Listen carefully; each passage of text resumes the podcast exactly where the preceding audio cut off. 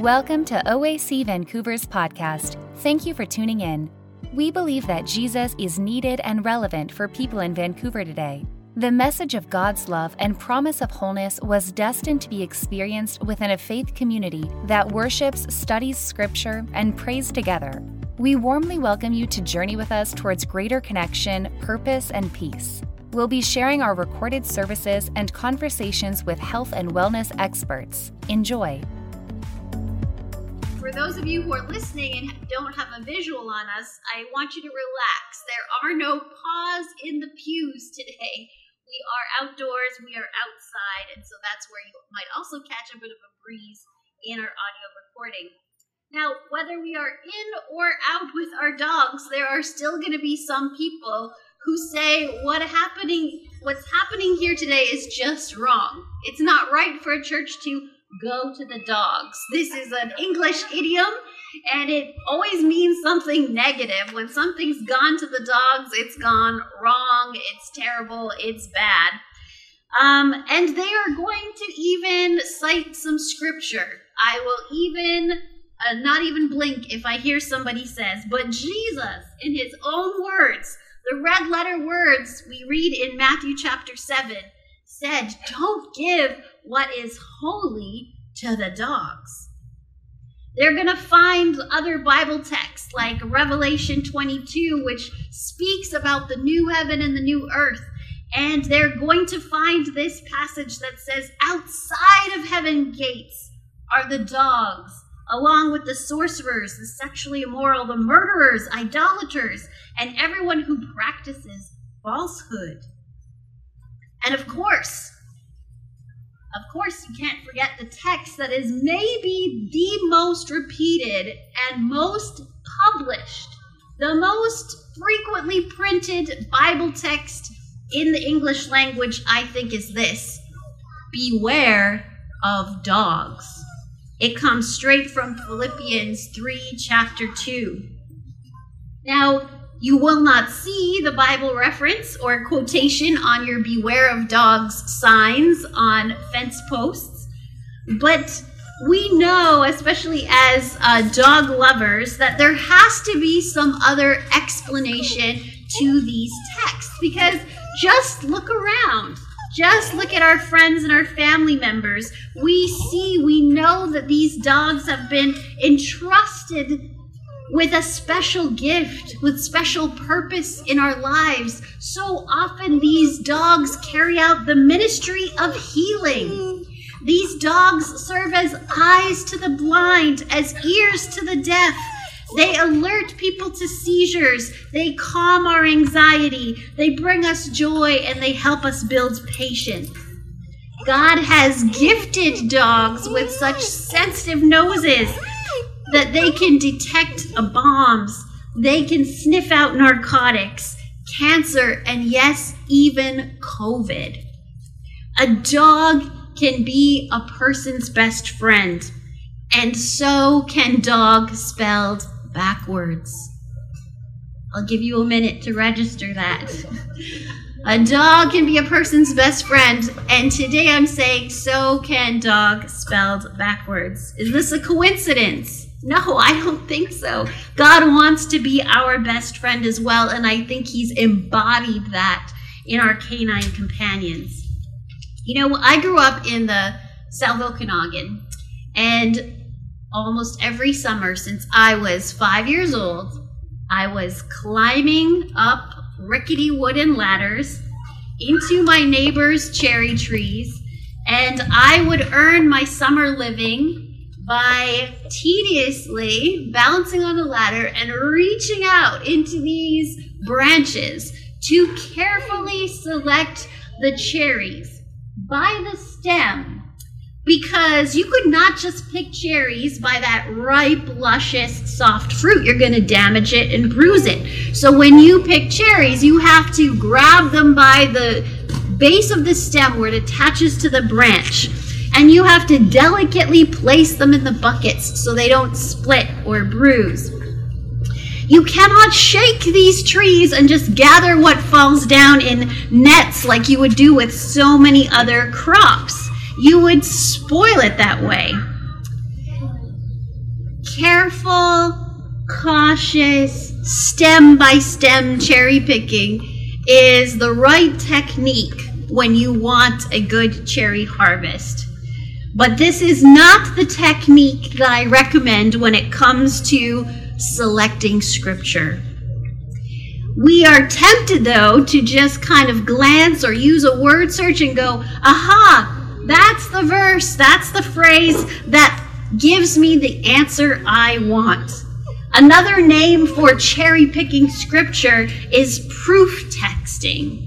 And this has often been used in spiritual abuse because you can make the Bible pretty much say anything you want it to. And unfortunately, I grew up learning our doctrines this way.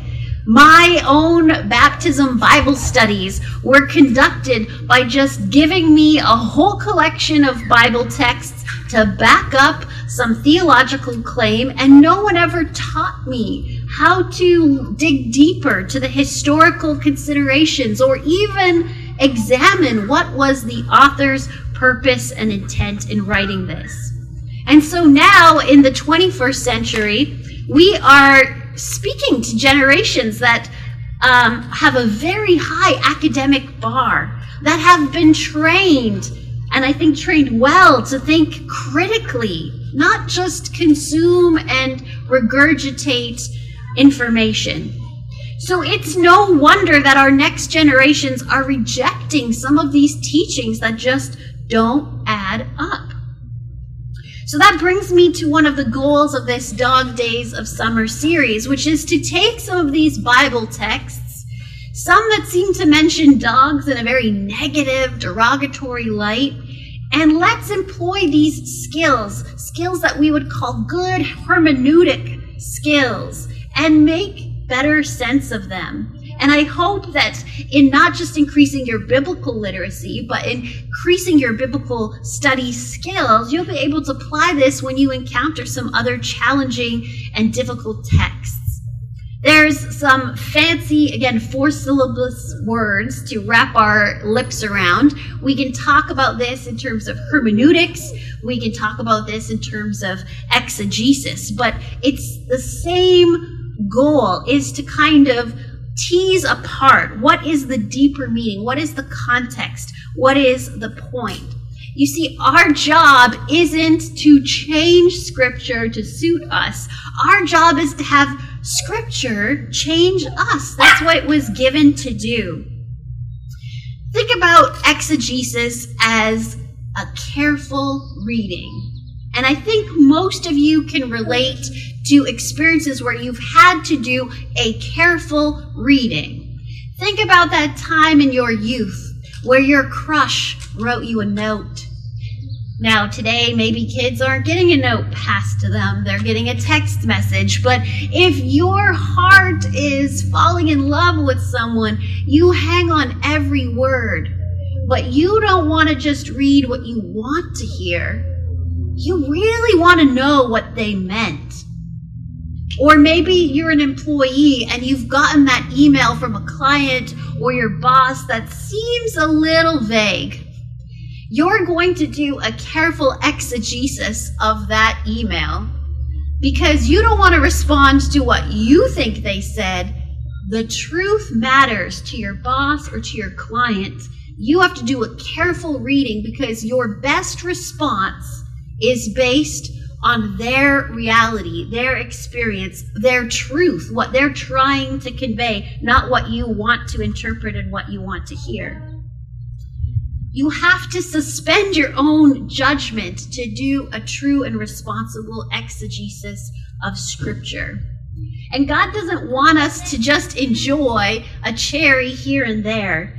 He wants us to step back and look at the whole tree, the branches, the shape, the size, the history. But there's even more. If a cherry is the text, the book would be the tree, but he's given us an entire orchard 66 books of scripture that create this volume of wisdom, of encouragement, of truth. And so some of these techniques I'm going to share with you, we're going to start small and expand out. Yes, we start with what is the original language. This is why, more than the translation that you're reading for your own study, it's it's next level if you can access some of the free online tools that give you Greek and Hebrew words and the origin of their meaning. Then we have to do more than just a word study. We have to think bigger. What is this whole phrase? What is the whole passage? What is the point of the whole book? Who is the author? What's their history? Who are they writing to, communicating? What's their audience? Because all of that is going to shape the meaning. Here's an example of how just a word study can get it wrong. Uh, looking at Matthew 7 6, which says, Don't give what's holy to dogs. Uh, I've seen people do a word study. I went on TikTok. It was like, I'm curious, what are people using TikTok for when it comes to Bible study and sharing the message? And someone did the work of going back to the Greek word, kuo. It kind of sounds like cool, but it's kuo. That's the Greek word for dog. And they looked it up and they said, yeah, this could literally mean a canine but it also can be this derogatory term of reproach for anyone who's unholy or unclean. And so the TikTok uh, guy just kind of spiraled and said, Look at this Jesus everyone is, um, you know, fanning over. Here's an example where he's using racist, derogatory terminology. What kind of a, a God do you follow? So, a couple lessons from this example. One, don't build your theology on TikTok. And two, exegesis has to go beyond just a word study. If only they had done a little bit more homework, they would see that in the New Testament, in a letter to the early church, Paul's writing to the Philippians, and he says, Beware of dogs. So, what does that text mean? Well, we have to do a full reading. He says, Beware of dogs, and he explains who they are. And they're not an ethnic group. They're not simply unholy Gentiles. He says, Beware of dogs, those people who do evil, those mutilators that say you must be circumcised to be saved. You see, in this reference, in the Christian reference, calling someone else a dog, he is not using this as a derogatory term to another ethnicity. Instead, he's calling out his own people as legalistic Judaizers, claiming circumcision is essential for salvation. In this case, the term dog, yes, it is a retort, yes, it's a rebuke, but it is against abusive, oppressive leadership and religious teachers. It's not, it's not a, used in a racist terminology. So this is tough because it requires a bit more study and research to really grasp first century Middle Eastern context. So here's another tip find a good commentary. Not just one that's an expositional commentary or devotional commentary. Find one that's actually going to use some exegesis in its commentary. In Aramaic, we find that Matthew's capture of, of Jesus' message, don't give what's holy to dogs, is actually saying don't give the holy meat which is offered as a sacrifice to dogs. Robert, you can just unclip her. She's going to be fine. Now, the Jewish temple practice for animal sacrifices was deeply spiritual. There were a lot of other religions at the time who would just accept anything. And we even find these religions today where they um, offer food to animals because they believe that animals are either guardians or representatives of other dogs. And they'll throw anything. They'll feed anything. It's kind of like whatever we have is offered and it's fine. It wasn't like that for the Jewish temple service. It was deeply spiritual, deeply intentional, deeply specific. These animals that were brought to the temple had to be the best quality. They were raised from infancy to be without injury or blemish. And there were portions of that meat that the priests consumed as a spiritual practice. And the rest of that flesh was burnt up. It had deep, significant value. And so, this idea you wouldn't give a holy sacrifice to the dogs is followed by you wouldn't cast your pearls to the swine, to the pigs. It's not really stating anything revolutionary or novel. Instead, Jesus is stating the obvious, what would be just matter of fact and common sense. Now, today we take that verse, and I hear it all the time of like, especially with youth leaders, girl, don't give your pearls to the swine.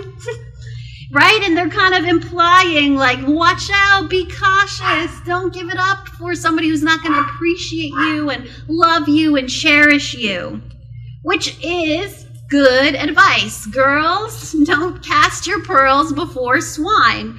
But to be honest, that's not what Jesus had in mind when he said this phrase.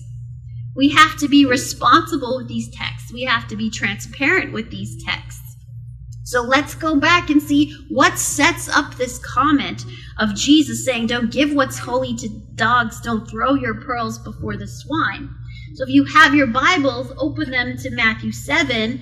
And some of you who have Bibles with subtext will see that right at the top of this chapter, its subtext says, Be careful when you judge. Matthew 7 starts off like this If you judge other people, then you will find in the same manner you will face judgment. Indeed, you'll be judged by the same standards that you hold other people to. Jesus continues in verse 3 saying, Why is it that you see the dust, the speck in your brother or sister's eye, but you can't identify the plank in your own eye. You're criticizing this bit of sawdust between their lashes. How can you, with your obscured vision, with that huge flake that's covering your pupil, really be the one to advise them how to take that out? First, this type of criticism and judgment is a sham remove the plank from your eye, and then perhaps, then perhaps you can see more clearly and help your brother or sister with that speck in their own eye. Then he continues, Don't give precious things, sacred things to the dogs, and don't cast your pearls before swine, because the pigs will trample the pearls and they'll turn and attack you. This might seem kind of like a harsh transition. Why is God talking about eyeballs and specks and not being so harsh and laying judgment? And then all of a sudden he uses these judgmental terms like dogs and pigs? We are so human. We read the text as if it's always about the other.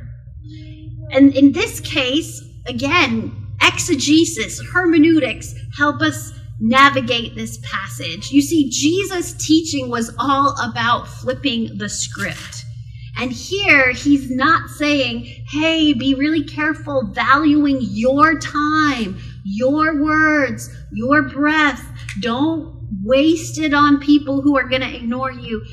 It's not a text focused on who we need to avoid, who we need to identify as dogs or pigs. Instead, the punchline of this passage is about us.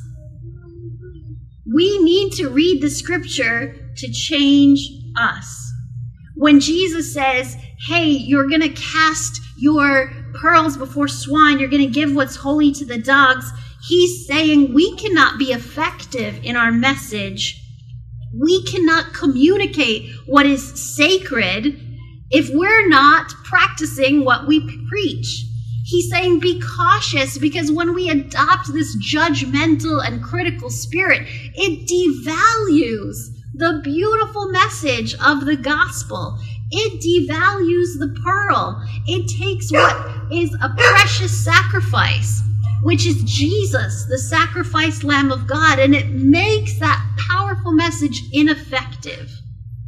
Because you can't expect people to see past your posture, past your positions, and just listen to your preaching. Your message is just going to get lost in every other self help slogan you know, you read them, you see them, five steps to turn your life around, five steps to turn your finances around, three steps to turn your relationship around. Two steps to advance your career, you're just going to get lost in the din of everyone trying to speak into your life. And this complements another exegetical theme we find in the Gospel of Matthew is that Jesus is after the hypocrites. Sometimes he uses coded language and sometimes he's very blatant. But to exegete this text, we have to give a lot of weight to the scripture where it's found in. So, are we preaching what we're not practicing? It's a waste of breath if our actions don't back it up. If our pride and arrogance gets in the way, we're undermining this precious message. If we can't speak with love, with grace, with humility, don't bother. This self righteous, holier than thou attitude, the message won't land. Don't devalue this pearl of great price. Don't devalue the sacrificial lamb. Because if our talk doesn't match our walk, that is the punchline of this scripture. We might as well give what's precious to dogs and cast our pearls before swine. We don't want to give anyone any cause, any more cause to devout, to doubt this divine wisdom that we have. This truth that we believe brings triumph. If we aren't living transformed by that grace, if we aren't living with resurrection power, people will see us as uncredible. The best sermons don't require any words because the medium is the message. So, what will make our message stand out amongst all of the voices in this world clamoring for your attention is going to be our own stories of transformation our own vulnerability, our own authenticity, our own humility, our own willingness to be self professed sinners who were forgiven much so that we can love much and that we can't help but pay it forward. Jesus is teaching his disciples in this passage that he doesn't need us on his team to criticize and condemn people into changing. There is an enemy, the devil, that is already filling those shoes. He's a master at it. Jesus said, I've come not to condemn, but to save the world. That's who he's looking for his ambassadors, his disciples to join him in. He has a victory over the one who accuses us. And so, as ambassadors, as followers of children of God, we champion this message that He can overcome everything that weighs us down, everything, all the guilt we feel accused of and responsible for. Our message needs to be not what you should do and what you shouldn't do, but our message is a simple one of, I was lost, but now I'm found. I was blind. You see, I had this plank in my eye, but now I see. Our message needs to be the same as the first effective evangelist who said, Come and meet this man who knew everything I did, everything I was guilty of, everything I went wrong, everything that was messy, all my failures. But come and meet this man who fully knew me, yet fully loved me, that still believed I could be healed, who offered me a fresh start and a clean slate. Let's not give what's holy to the dogs and cast our pearls before swine, but let's actually speak to the power of Jesus' amazing grace. Thank you for listening to OAC Vancouver's podcast. Learn more at oacvancouver.ca. If you're in Vancouver, join us for worship Saturdays at 11 a.m. at 5350 Baillie Street. If you enjoyed today's episode, please rate, review, and subscribe. God bless you and have a wonderful day.